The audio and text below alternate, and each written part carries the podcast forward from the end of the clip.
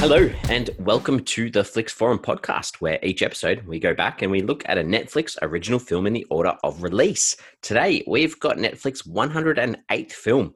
It's the 2018 Israeli American spy thriller, The Angel, directed by Ariel Vromen, and it stars Marwan Kenzari and Toby Kebbell. I'm Jesse, and yeah, as usual with MJ. How you doing? I'm very well, Jesse. How are you? Oh, yes, it's um yes, we've had some warmer weather, which has been nice. We've had some rain. We've we've had a bit of everything at the moment. Wind, um, so it's got me in the mood to to talk. we are still probably the most locked down city in the world at the moment. So, uh, getting to talk about movies might be our shining light of our week, to be honest. Yeah, it might be the only positive thing at the moment because uh, yeah, it looks like we might be in this for a little bit of a, a longer time than hoping. But um, yeah, we we'll stick it out and we can still uh, chat obviously over video call, which is a nice thing. Yeah, that's it.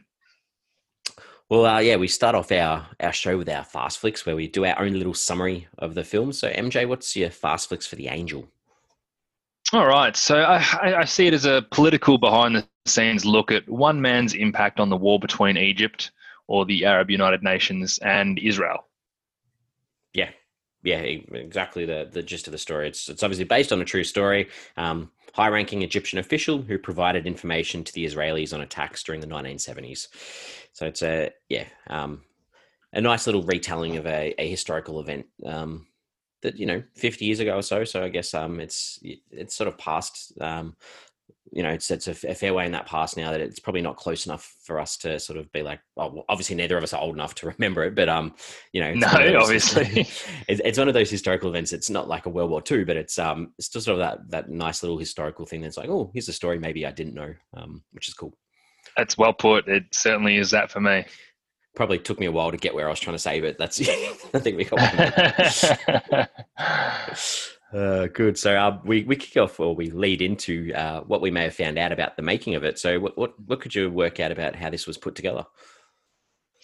Uh, so look, as as you said, it's it's based on a true story of Ashraf Marwan, who played a pretty big role, from what I can gather, um, to help politically shape the Middle East back in the in the 20th century. So the, film itself was based then on a on a New York Times best-selling book, which was called "The Angel: The Egyptian Spy Who Saved Israel," um, which was based on that true story. So uh, it was the 5th of May 2017 uh, when they announced Marwan Kenzari was set to star in The Angel, and that's the first we really heard of it. Um, Ariel Vromen, uh, Roman, uh, is, was was on the, from the director, and the screenplay was written by David Arata, who had written Children of Men. So it was produced by Simon Istolainen and Antoine Stewie. Uh, so they'd been working on the project for quite a long time before it got anywhere near production. And Netflix basically came on board as the global distributor in around June, July 2017, from what I can gather. And this was just prior to them starting production of the film. So Netflix obviously uh, was very popular in that sense, where they let the filmmakers maintain as much of the flavor and authenticity on the project so they could continue to be as ambitious as they wanted with it, which is a very familiar trait we see for Netflix films um, across this podcast. So it was June, sorry, July 2017 when they began filming production. So that was in London, uh, but it was also shot in other parts of the UK, Bulgaria, and Morocco. And then the film obviously came out just over a year later uh, in September, although it was originally scheduled for a, for a June release that same year. So uh, that is kind of the story of how it got onto our Netflix screens. Very nice. Um, it did. This one had a budget as well. Um, it did. It did, yes. did 12, 12 Was it twelve million? From I think was, twelve million dollars is what I've got. Yeah, so have I you, did. I did have a little bit of a look through the archive. yeah, yeah, good. Um, my favorite. I did want to call out. Jaws and The Exorcist were both made by twelve million dollars. We're talking about a completely different era, but I did want to call that out. That for twelve million dollars, you could have made Jaws. Um, but also similar films, just to get a flavor of what you can do with twelve million dollars. American Pie was twelve million dollars. Fault in Our Stars, Project X, three billboards uh, outside Ebbing, Missouri, Lion from a couple of years ago.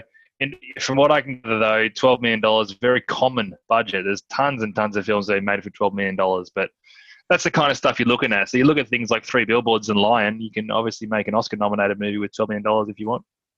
Mm, good, yeah. Um, I guess I'll probably put this out there now that a couple of the the things that I've found out about the film might uh, head into spoiler territory. So if uh, if uh, you did want to watch this one, uh, give us a pause uh, because yeah, I'm gonna give away a couple of little uh, key things about this one. But I guess the the the part that I like to look up now are the the title in uh, different languages now, and Mm. uh, while a lot of countries played some sort of little alternate sort of version on the word spy or code name, like the code name The Angel, um, the German title was the title of the book it was based on. So, The Egyptian Spy Who Saved Israel. Um, the Japanese title is the only one that sort of stood out for me, and it was translated into Forever Mine, which, like, I was I, I, couldn't draw Hmm. any connection as to what that translation what that translation meant, but I thought that was quite funny. Um, forever mine. So yeah, that was a good Yeah, one. that one got lost in translation. I think. massively. The I like the tagline for this one, which was um, in the shadow of war, one man fought for peace, and I just thought that that tagline went really well with the the poster that you may see online or on Netflix, where you've got um, you've got his face, um, the main character, what's his name, Ashraf. Um, you've got his face Mm. and just the the shadows in Mm. between his face. I just thought that that was a really cool tagline for some of the promotional material that I did see.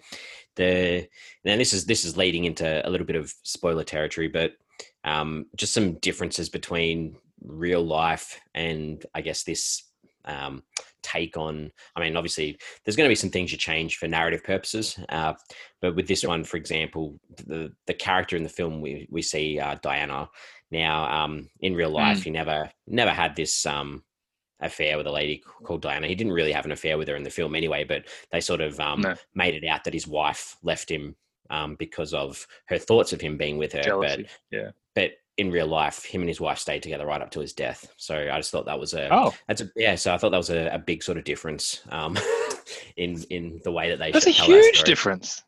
yeah, so they, they stayed together their whole, the, you know, until his death. And I think at, in the credits at the end, this is obviously another spoiler. They they explain that he died under sort of uh, mysterious circumstances in 2007. Um, they didn't really mention in the credits though that um, this was only three weeks after um, an Israeli court actually named him as an agent who gave Israel information. So, um, Oh, so, so his his cover was pretty much blown. So three weeks after his name's put out there for people to see, this is when he disappears under mysterious circumstances. So I thought that gave a little bit more Mm, context gotcha. um, in real life as to um, what had happened with him, which I thought was interesting. Like it's always nice to see something where yeah you go and look a bit more into detail into it to try and work out um, you know some more information because you you want to know more. Yeah, yeah, Yeah, absolutely. I, I find those two, those last two points that you made interesting. That firstly, the him not being, not actually breaking up with his wife makes me think that they really wanted to show the toll that this took on him from a cinematic perspective by saying, "Look, this guy basically sacrificed everything to get what he um to get what he got in the end." But then the thing with the with his death, I mean, I must admit, I did read that as being insanely suspicious that someone had obviously come in and taken him out. Um, but that, that context makes it even even stronger, and, and to be honest, even a lot more sadder as well. Mm, completely agree. Uh, the it won one award. It was the jury prize winner for best feature film at the Life Art Festival in 2019. Had a look at the other films it was up against and uh, couldn't name any of them. So I'm not too sure it's a it's a massive win. Uh, I had had a percentage match for this one too on Netflix, um, which I haven't had in quite a while. Okay. No, No, it had me down for 83 percent. So on the on the high end, which um, Yeah, just- your ones I- do go a bit lower. Yeah, I was just happy to have one because it seems like forever since um, since I've had one. But yeah, I guess this is where we sort of lead into the part where we talk a little bit about the consensus. So, what what consensus critics and audience have you got for this one? Yeah, from what I can found, from what I found, it was it was really popular. To be honest, it's, it's, it's sitting at a six point six out of ten on IMDb, uh, just over eleven thousand ratings, which is quite a bit. Uh, and then it's a three point, sorry, three, a flat three uh, out of five on Letterboxd. Weirdly, only just over a thousand ratings, so a huge discrepancy between the amount of people that have rated this on Letterbox compared to IMDb. Now we know IMDb generally is higher, but Um, this is significantly higher, but still three out of five over a thousand people. Um, generally popular. Isn't isn't that your wife's thing? If it's not got a three on Letterbox, she ain't watching it. Correct. Yeah, I, should, I could have got her to watch this one with me. Um, the the Google users like this. They had this at eighty two percent, so on the highish end. Um, Rotten Tomatoes, there's no consensus from the critics. Um, 75% on 12 reviews, so heading on that fresh side. And Mm. the audience had it at 61%, so still also on that fresh side, but only on 240 um, ratings, which Mm, is yeah, again um, very, very low. But hmm, good little overall picture there. So that leads us into our early thoughts on this. Fill us in. Yeah, look, obviously, I, I think I told you, I, I didn't know anything about this story. Um, I was even confused, not confused, it's the wrong word. I'm glad this movie wasn't called, um, what was the, the, the Egyptian spy who saved Israel, because I was, you know, obviously on the fence as to whether he was a good guy or not for most of this film. But the story was, was really dry in detail, I found. Um, but there, there, was, there was a lot of interesting points within it. So, it it just took a long time for me to be interested in that side of it. So I, I suppose a two-hour film about a lead up to war it can be a slog at times. It's obviously got a lot of detail, a lot of politics to it. So I, I like how it ended up. I- it definitely caught me off guard how well things tied in together and actually became of interest to me because I was struggling with it. Um, it was very slow, and I certainly got bored throughout. But it, it did cinematically. It actually really kind of worked eventually. Hmm. Yeah, good. That's a that's a good little observation way of putting it, I guess. Um, Mm. yeah, I, th- I think um, for me, this one, like I didn't, I didn't know the story, so it was nice for me to sit back and just learn something new about a different character in this type of um, uh, time in the world that I, I know a little bit about. Um, and I th- I thought the tension um, build throughout was pretty good. Um, there, there were lots of scenes where I was I was on edge, going, "Oh no, what's going to happen? What's going to happen?" And um, that, like, I, I yeah, I was I was intrigued to see what was happening. And this is this the sort of film that I reckon back um, when I was studying international relations, I would have thought this was like the bee's knees, like when Argo came out and those types of films. I was like, this is amazing. Like this this is the sort of film that I've just been drooling over and gone, I can relate what I'm studying to in a film. Like it's awesome. So um, yeah, I, Sure. I, I, I enjoyed it at um, various stages throughout, and yeah, enjoyed the story. Yeah, I think we're probably on a similar page with this. Yeah, good. All right, so let's um jump into the characters. This one had a a multitude of um of various people playing different parts and and different players in this. Obviously, based on a true life story, so they wanted to try and show as many of these um people that the characters met up with and and what sort of role they played in the situation and and the actual event. But from I, I guess the film side of things, who would you like to start with, MJ? Oh, look, it's obvious, right? Let's start with the angel himself, um, Ashraf Marwan. Did you notice Ashraf Marwan, the, an actor's name, his first name was Marwan, spelled exactly the same? Just thought that was curious. Um, but again, culturally, it's probably something that is quite common that I shouldn't have even brought up. Anyway. he, he, he, he's, he's actually Dutch. Did you ever say that? yeah, I did say that actually. Yeah, I I thought, that, I thought that. that was. Yeah. Anyway, sorry. Keep going. Look, I, I, think Ashraf was, despite the fact that he is based on a real person, I, I thought he was a pretty complicated character. Um, I, I think they really set him up as either someone who was doing the wrong thing or was just way over his head. And, and I, I I thought of him as this real slime ball at times, despite all the clues that were there suggesting that he wasn't. I, I spent a lot of this movie more or less disliking him, um, but giving him the benefit of the doubt because he was the film's protagonist. So I'm like, okay, we're, we're on board with this guy. I'm jumping in the driver's seat with him. I'm, I'm happy. I want him to succeed, but I kind of don't like him. Um, but then by the end of it, it's not it's not the case. Everything he's doing, he's doing with with great intentions, doing for the right reasons. And I, I just think that watching this film and seeing him as a hero would really help the way that I think you view the film in general. Um, and that's kind of how I felt about it because he, he was he was a playmaker through all of this, and they kind of reveal that really late. Yeah, that's. I guess that's a, a really good point because the the setup of him being this Egyptian national person who's the father, his father-in-law is the president. Yeah, and they Hmm.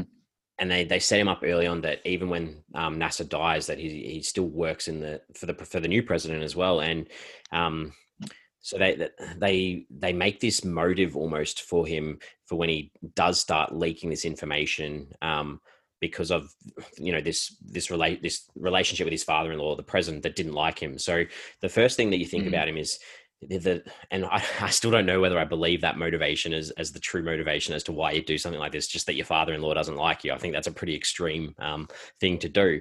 But um, you know they make it out that, like, that this this is one of the reasons but then as the film goes on like just in the back of my mind i'm continually thinking is this still the reason or is the reason more greed? Like is he more motivated by the cash rewards that he's receiving? And that's where I, I got to the end and i was still i still found him really complicated because i still don't right. know if i if i can think of him as i still don't know what his motivations were. Was it because he loved his wife and he wanted to do the right for her by building up this cash reserve that they could live a good life, or was he doing it just out of pure hatred of his father-in-law? Like these are two really complicated sort of things that I don't think is properly answered, which I don't mind. Yeah, that's and let's let's let's just break this down so I'm clear on everything. So uh, he initially makes that phone call because he wanted to get back at his father-in-law, right? He, he, that was a spiteful thing for him to do to say, "Hey, I've got some I've got some secrets I can leak to you." That's how I read it. Even even he might have had good intentions of how it all ended up. I got the feeling that it was just like, nah, screw this bastard. I'm gonna I'm gonna blackmail him or double cross him. Hmm. That's how you read it. Yeah, that, that was uh, well. That's how I think the filmmakers wanted you to say it to start off with. And yeah. I'm, I'm not sure if you read the book, you'd, you'd, get a completely different version of it. But I think that that probably helped with. Um, and I don't want to lead into Mona, his wife, just yet, but I, I really the the way that they showed her character really annoyed me um, because the only times we really got to see her was when she was cracking at, at Ashraf for, for being unfaithful when he wasn't unfaithful. And, you know, they showed her as this sponge from the, and it's this complicated relationship with the father who was obviously funding his education and, and his gambling issue as well, which, you know, that that's a big sort of thing, this negative sort of connotation that you've got with, with Ashraf mm. that the president doesn't like him. The wife's concerned about the gambling, but yeah, the, the, the, the, the context of her relationship with him, which is something that you want to root for him because you can see that he she means a lot yeah. to him because he doesn't he doesn't want to be with um this Diana chick. He, he wants he's you know he goes to um Gaddafi's palace and Gaddafi's offering him yeah. all these girls. Like no no I'm married I'm married. So you could see deep down that he cared about his wife, but at the same time it was like I couldn't see why he cared so much about her. Yeah, I, I get it. It's really complicated because I feel like he got himself into this position for the wrong reasons, and then he basically got blackmailed into giving them more information and then it seems like he hatched up this whole plan, knowing that he could pull strings on both sides. And, and basically, his plan was to have this war because they could realize how detrimental it was going to be and then sign a peace treaty. And he kept Israel in the loop to give them the heads up so there wouldn't be as many casualties, I guess. And all of a sudden, it worked out. The peace that he wanted in the first place kind of worked out. But he was he he sounds like a mastermind, but I think he, he basically scrambled his way through this whole thing because of mistakes he might have made in the first place. Um, yeah, good point. So yeah, it, it, it's it, you're right about it being so complicated because you'd love to think that oh, here's this guy with this single vision that he just wanted things to be peaceful and he, he could foresee what was going to happen and he did what he could to fix it. But yeah, it wasn't as clear as that, which is great. It humanizes him, right? Mm. Right, well, who else would you like to talk about? Well, the other the other main one for me is is Danny or Alex. Um, let's call him Danny. Um, to me, he he felt relatable, as relatable as someone who works in private intelligence can actually be. But the fact that he just basically trusted his gut, he didn't necessarily work by the book, and he put his family first. He certainly wasn't perfect at this job that normally I wouldn't even bother trying to figure out because it's just way beyond me. I think it was important to have someone that the audience could cling on to, even if it was just a little bit. In, in a sense, it made him out to be a bit of his buddy pairing with Ashraf, um, because every other character, sorry, so many other characters in this film went completely over my head, because there were so many of them and they had such small roles that probably seemed important that I just almost stopped caring who was on what side and who wanted what to happen because it was just the, the, the nitty gritty got me confused. So, despite the fact that this Danny, that Danny wasn't an overly interesting character, I, I, I think I found him someone that I could grab onto because there wasn't many others that I could. Yeah, I agree. I think the relatability for him a little bit um, leads into the fact that you still saw the consequences or the the ramifications of him trusting Ashraf with like the people in charge of him as well. And you, you sort of felt that mm. that danger for him when you know you you think he's doing the right thing by trusting him, but you can see that if if things do go wrong, he's going to be in just as much strife as well. And I guess that sort of makes yeah, it more um like the more accountability, which makes you feel more in danger for him as a character as well a little bit. Um, yeah, I, I think that um, yeah everything you said about him was was spot on because it was just um, even like the way they introduced him in that bathroom scene where where you've got you know the the text on the screen and and the way he just walks and the camera mm. follows him throughout into the to the meeting with um, Ashraf. I thought yeah, it was he was a, a cool character and um, surrounded by a lot of people that were doing the wrong thing most of the time, I guess. Yeah, true, true. Um, I I just want like Diana. I've mentioned her a couple of times already. I I just really especially after the fact when you know that that's like she didn't really exist as a that he never had there was never a situation where he used a woman like that. Just makes me think like you know why did we need her? Like she's constantly throwing herself out on him. Like that, that was a little bit gross.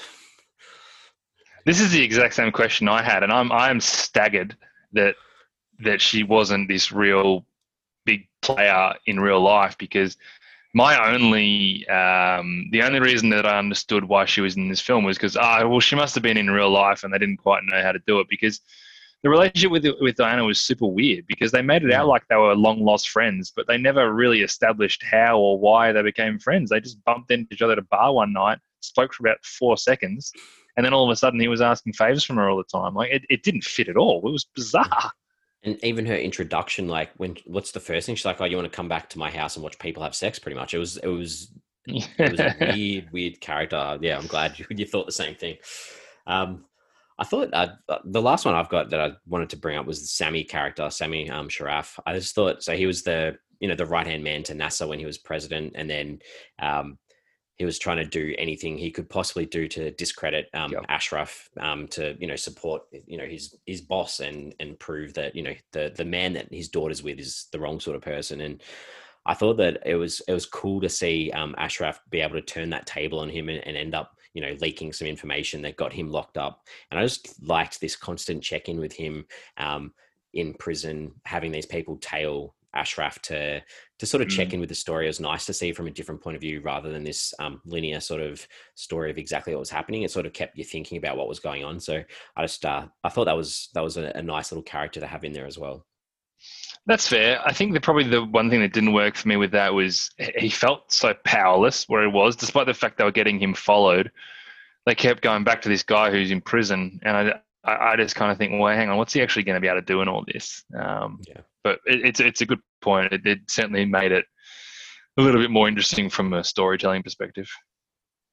Hmm, good. All right. Um, any other characters that you wanted to talk about? No. Nah, there were too many small ones that I just didn't want to bother with. To be honest, it just hurt my head too much trying to figure everything else out that was going on politically. Fair enough. All right. Um, the director, interesting little bit of a career. Absolutely. So this is his fifth feature. Um, he did Criminal back in 2015, which I didn't didn't know was him. Um, obviously, that's Kevin Costner, Gary Oldman, Tommy Lee Jones, Ryan Reynolds, Gal Gadot. Uh, I don't think the film probably didn't do as well as they would have hoped, but it was a pretty cool project. Um, and he also did The Iceman with Michael Shannon, Winona Ryder, Chris Evans, Ray Liotta, James Franco, which again is based on a true story, and you can kind of see the comparisons with how he made this film and how he made that film. But yeah, as you said, like he's definitely carving out a nice little career. Yeah, I, everything you said I had, so thank you. um, what about what about some scenes that worked for you? Yeah, so um, yeah, look as as I sort of said, there was a lot of things that I found a little bit uh, slow and and and draggy, but I think the main the first scene that really got me interested was when he got pulled out of class and he was told that the president was dead. Um, you know, it, it, broke away from the monotony that was really creeping into that film. And I think you, you're supposed to assume that it's going to have to do with the phone call that he made.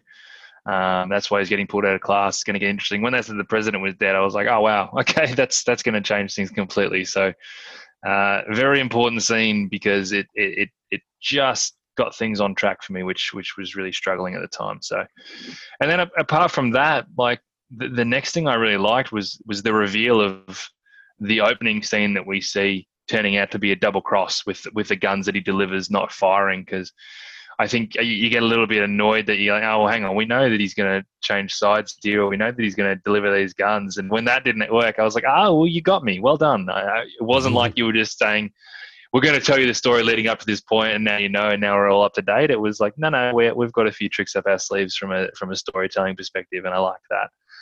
Um, and then I, I, just really love the reveal about the whole thing being Ashraf's plan. I, I think once we slowly broke that down, that he kind of pieced every piece of the puzzle together, and he was the one that was the puppet master on uh, on the president, and basically risked risked himself and risked uh, risked everyone to to make sure his plan works. So that was really good, and that's how I, when I sort of said that. I love the fact that it all tied up together nicely. That that was just really good cinema or filmmaking. Um, and the final thing that I did like was that he committed to that potassium terminology. that he said, when when the attack's going to happen, I'm going to say the word potassium. And the other two times where the attacks didn't happen, he never used the word potassium. And then when he eventually did it the third time, I was like, oh, you probably should have listened to him from the very start. Yeah, no, that's a very good pickup. I thought it was just such a, and obviously that lecture that he was in when I think it was when he got that news that the president had died. Like that was what they were discussing in class. Yeah, nice I, yeah, that's cool. Oh, good. All right, yeah. Um, the there's a bit of um a bagging online for um some of the songs that were used in this film um because especially in that bar um and people are doing it based on the timeline of when this was actually happening and the songs were uh, okay. released okay. after or you know after and i i didn't really care because to me that made me feel like this had a bit of a budget like there were these two banger songs that like well-known songs um that just made it feel like a real movie to me, and that, I, I, liked that. I thought that was cool. Um, it is sloppy yeah. though. If the years don't work, I, I, do find that I didn't look. I didn't pick up on it because I don't necessarily know what's what years songs are released, but I, I do find that kind of stuff when you're trying to create historical context. That's a bit sloppy.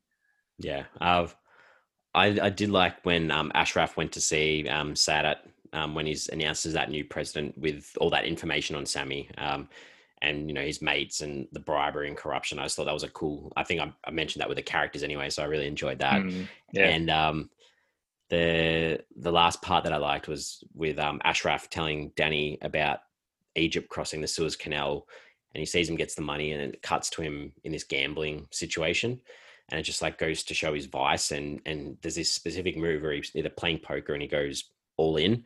And it's just this analogy for this whole situation. He's fully all in on this, this, um, you know, this sharing of information now. So I just thought that was a cool little uh, visual cue for the for for what was happening. I I had stuff. that in my scenes that I didn't like, Jesse. Uh, okay, good. Go for it. Fill me in. Be, because it was way too literal and way too obvious an analogy of what he was doing. Like when they go to the poker's all fine, but when he actually sat there and went all in, I was like, ah, no, yuck. can I can see why, but I, I don't know. Maybe it was just something I just needed at that stage. I was like, oh, cool. maybe he should have pushed the chips in without saying all in. It was when he said all in, I was like, yeah, come on, I'm better than that. all right, what else uh, didn't you like? Look, I, I thought the the opening minute basically um, that tried to set up the entire landscape was incredibly dense with information and facts and statistics, and I was completely overawed by all of it and, and I just felt like I'm, I'm like, okay, I'm just so far behind the eight ball already because I feel like I've missed all of this stuff. Um, and I get that you got to create context, but it was it was an intimidating opening. It was like, okay, make sure you're listening right now and take it all in. And then it was just bombarding with information, and I was just like, sorry, you lost me already. And I didn't like that. I didn't think it was a nice way to start a film. Um, and then apart from the the poker scene, the only other scene that I that I do have is and it's not even a scene sorry it's just a, a, general thing i didn't like which i've already touched on that so many people and, and all these details that i was really struggling to keep up with their plans their motivations. I didn't necessarily know who, who's good and who's bad and why they were good and why they were bad and what they actually wanted.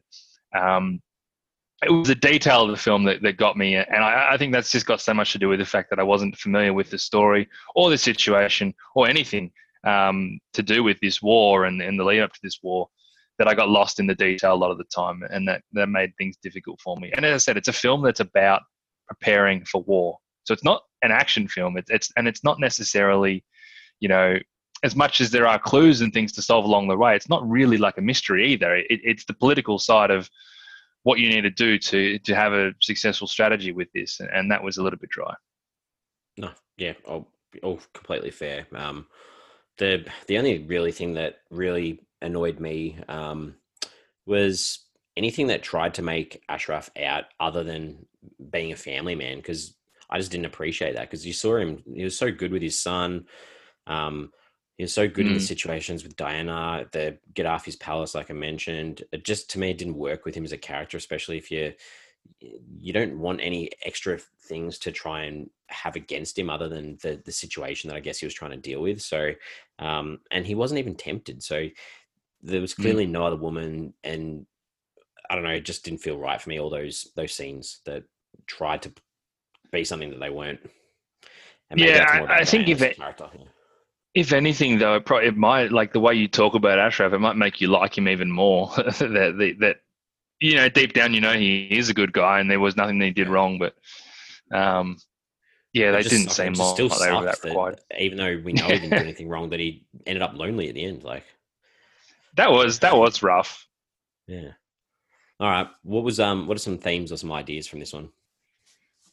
Well, I think there's a there's a big theme about the the idea of trust and faith. Um, obviously, in others, um, the way that Danny and and and Ashraf had their relationship, and the way that the president had to trust, and the way that uh, the, I can't even remember what the organization was called, Danny works for now, but the way they all had to trust that the information they were getting was correct and the person that, that was delivering them was fair but also the ability to have that faith in what you believe. And I, I, guess that's where it comes down to what Ashraf did from start to finish was he strong, he so strongly believed in this idea of peace between these nations that he carved out this entire plan, even when things looked pretty dicey for him. Like he basically almost got killed at one point with a gun to his head, and he was still, you know, willing to to trust and have that faith in what he believed was right um, all the way through. So it, it's a nice recurring theme throughout the film that, that happens just not for one character, but also for the way that characters have to interact with each other as well. Yeah, I, I think um, the only other things they they sort of build on what you've said. So you've got that idea of trust and the the truth that needs to be put in with that as well. And and you spoke mm. about you know um, him wanting to do the right thing and and that, I thought they did a good job through this idea that Nasser, the the president who passed away was this old philosophy, this old way of dealing with situations, and and just throughout we could see this different sort of changing new ideas. Um, even though they still stuck with this this this idea that war is still a really dirty thing. Um, you know, they attack mm. on, on the holy day, and um, mm. you know, mm. just it just highlights that you know there is still this tension still exists today um, in the Middle East, and you know Israel with their backing from the USA and, and over land and and all this sort of stuff. It's just um, you know, it's an interesting thing that we can look 50 years ago and say, hey, we've still got this similar sorts of issues going on. Um, this whole idea about the boy who cried wolf as well. I thought it was just worth yeah. touching on. I know it was very, um, it was very explicit in your face what they were trying to do, um, but the, this suggestion that you know he deliberately fed the Israelis these two false reports about this war and um, apparently, it cost thirty-four million dollars. Um, that's how much money they spent on mobilizing the, the, their their army to for this attack that wasn't even real. So, um, wow! And this idea that you know they wouldn't believe him when he warned for a third time about the attack, but as you mentioned before, he used that code word. So I just thought this whole idea, this this, uh, this analogy of this fable almost was a was a cool little um, insider sort of thing too. I think that was good as well. I, I think the difference between, let's say, the explicit nature of the all-in thing that, that was a film thing, right? Whereas the Boy Who Cried Wolf thing was was a character thing where Ashraf actually brought it in and referenced it because you know he was almost like saying you got to be familiar with this Boy Who Cried Wolf thing because it might come in handy for you one day. And he was he was exactly the Boy Who Cried Wolf, right? And the third time when the wolf actually comes, no one did anything, but fortunately they listened to him that time. So I think there's also an idea of risk and, and risking risking everything, which which is exactly what he did, right? And at the end of the day, he loses his family and, and subsequently loses his life because of this. And it makes me wonder. I, I think he becomes a, quite a noble character throughout all this, but is is it all worth it? Like w- when you figure out what you've lost, and when you see him sitting on the seat at the end of the movie, yeah, was that risk that he took worth it all? Uh, I don't I don't think that's clear either. From what I've read, I, I think he was um, quite well off after all this had happened, and they lived in quite a nice apartment with his wife, lived a pretty luxurious life afterwards. So, yeah, I think the the film's trying to tell his story in a little bit of a different way than what possibly. Um, and I Yeah, guess you got sure. just got to question that all the time when you see an adaptation of um of, of a real life story. But I completely agree with yeah exactly what you said. Like maybe that's what they're wanting us to think is was it worth it for this? Yeah, character? exactly. Yeah, Yeah. yeah. So um, what did you take away from this one then? Yeah, I, I actually I look back on it quite fondly. Um, I, I appreciate being introduced to this story. I, I found it quite interesting, um, but I don't want to lose sight of the fact that uh, it was told in a pretty dull and slow way, and, and I, I think I think the movie is interesting but not entertaining. Uh, this isn't a get your popcorn ready and let's sit down on the couch on a Saturday night type watch. It's it's a oh, I'm interested in this event, or I like discovering the details of how countries go to war type film. I think there's there's a big difference of how you want to consume this movie. Yeah, I, I, I had it down as like it's a shitty James Bond film, but it's enjoyable because you know a lot of the things happen in real life, so you, you get the enjoyment of that that you probably don't in James Bond, where you you're taken away in that fantasy sort of idea. Yeah, Um, so yeah, that's that's, a good summary. Um, IMDb, did you jump on to check anyone out?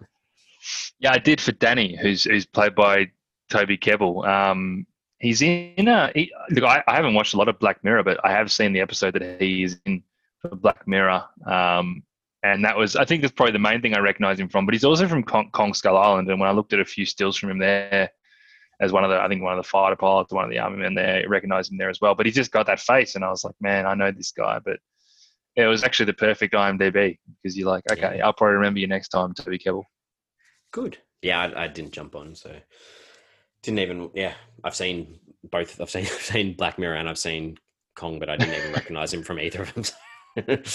uh. Yeah, All right. like he's not ma- like he's major in the episode of Black Mirror, but he's not major in Kong. But he's just got that face where you're like, I know you, I 100 percent know you. Do you have any questions that you'd like to ask? Uh, Look, we've kind of touched on it, but maybe we haven't asked it explicitly. I want to know: is is Ashraf a good man, and was he always a good man? Um, I yeah, I don't know. I don't know if the depending on the on the film story. Um, I'm, Yeah, the I'm film story. Yeah, based on the film, I'm undecided. I don't know whether he was doing it for the right reasons. So yeah, I'm I Yeah, left you that thinking. that, I don't. I don't know. Yeah, I, I think he had good qualities, but I also think he had um some poor qualities and some and yeah, some of the actions were based on um yeah anger and distrust and hatred and and I still don't know whether he was doing, you know, if he was doing it for the money for the family or what. Like he was obviously gambling a lot of it as well. So I, I don't know. I don't know. Yeah, I, I think if if there's a scale of good and bad, I think he he probably does err to the good side. Um, but yeah, you're right. It's definitely not clear. But when I was watching the film, like this guy's a douche, and then by the end of, it, I'm like, oh, this guy's a bit of a hero. So that was what got me. That my, my one of my questions it's very very similar. Like, was he more about securing peace or was he just after power and money? Yeah, yeah, it is very similar Yeah, question. very I similar, yeah, I, look, I, I I'm giving him the benefit of the doubt. Yep. Good. Yeah, I'm happy to do that too. Then, then let's let's both be positive on him. That's, that's a good way to, to wrap it up. Um, and the the other thing that this this frustrated me, and I'm pretty sure we've we've answered this already by the way we've been talking, but online, I read a few reviews, and a lot of the reviews were talking about um, how angry they were with um, with Ashraf because. Um, or not Ashraf, but because Sadat kept changing his mind about these attacks. So to me, I don't think people have read this film properly in that the whole idea was that he convinced Sadat the whole time to to do it on that third attack. Um, and use the previous two times to test them. So that, that was how I read it. I'm pretty sure that's how you've read it as well. Yeah, basically the same. Yeah, Okay, good, good. Because yeah, the I read three or four reviews that were all like they didn't understand that. So I'm glad that you, you can support me in saying that Mm. I've, I've seen it. Okay. Good. Okay. Um, that's about it then. So I think we're ready to wrap it up and and give it a overall uh, rating for our show, where we go out of five stars and and try to work out an overall average. So what have you got for us? Yeah, look, as, as I said, it was um, it was dense in detail, which certainly detracted from the viewing experience. But Uh, I did enjoy the way the story all came together. It, it, it really worked quite nicely in the end. It left me feeling somewhat satisfied with what I'd watched and what I'd learned, despite the fact that the uh, overall engagement levels weren't necessarily there. But for me, it's still a two and a half stars. Nice, good. Well, yeah. Um, I I think I probably liked it a little bit more um, than you possibly, but yeah, I think I learned a lot from this one. I liked hearing a story that I didn't know and the lengths that someone went to to try and, and create peace, I guess. Um, I was interested, I was engaged, thought it was a decent job. I, like I mentioned at the start, I was quite like um, the tension build was quite good for me. And I'm going to give it a three and a half um, out of five. So gives no, us nice. a, average of a three, which is a nice little solid number. Sits in nicely with Letterboxd. Mm, yeah, I agree. So um, we are on social. We have Twitter, Facebook, and Instagram, and we pop a question of the week up. This one I've taken as a, a line of dialogue, and it's this is how liars are rewarded. Even if you tell the truth, no one believes you. Is this um, the right way to treat liars? You give them two chances and then they're out, sort of thing. I don't know. It's a tricky one. I don't know. I don't think you can have a hard and fast rule, can you? oh well, I, I, think if you you've catch someone out for telling some myths, truths, mistruths multiple times, then it's almost time to say goodbye. mm. Mm. Yeah, well, that's a hard one. It is. Well, we're back again um, next week, so we have another 2018 film. It's a comedic drama film, and it's called the Land of Steady Habits. Um, it's directed by Nicole Holofcener. It stars Ben Mendelsohn, Edie Falco, Thomas Mann, and Connie Britton. So some uh, good names in there that I recognize, which is nice. Looking forward to it. Good. Well, um, yeah. Well, thanks for um, having a nice chat, and I will see you next week. Sounds good, mate. See you then.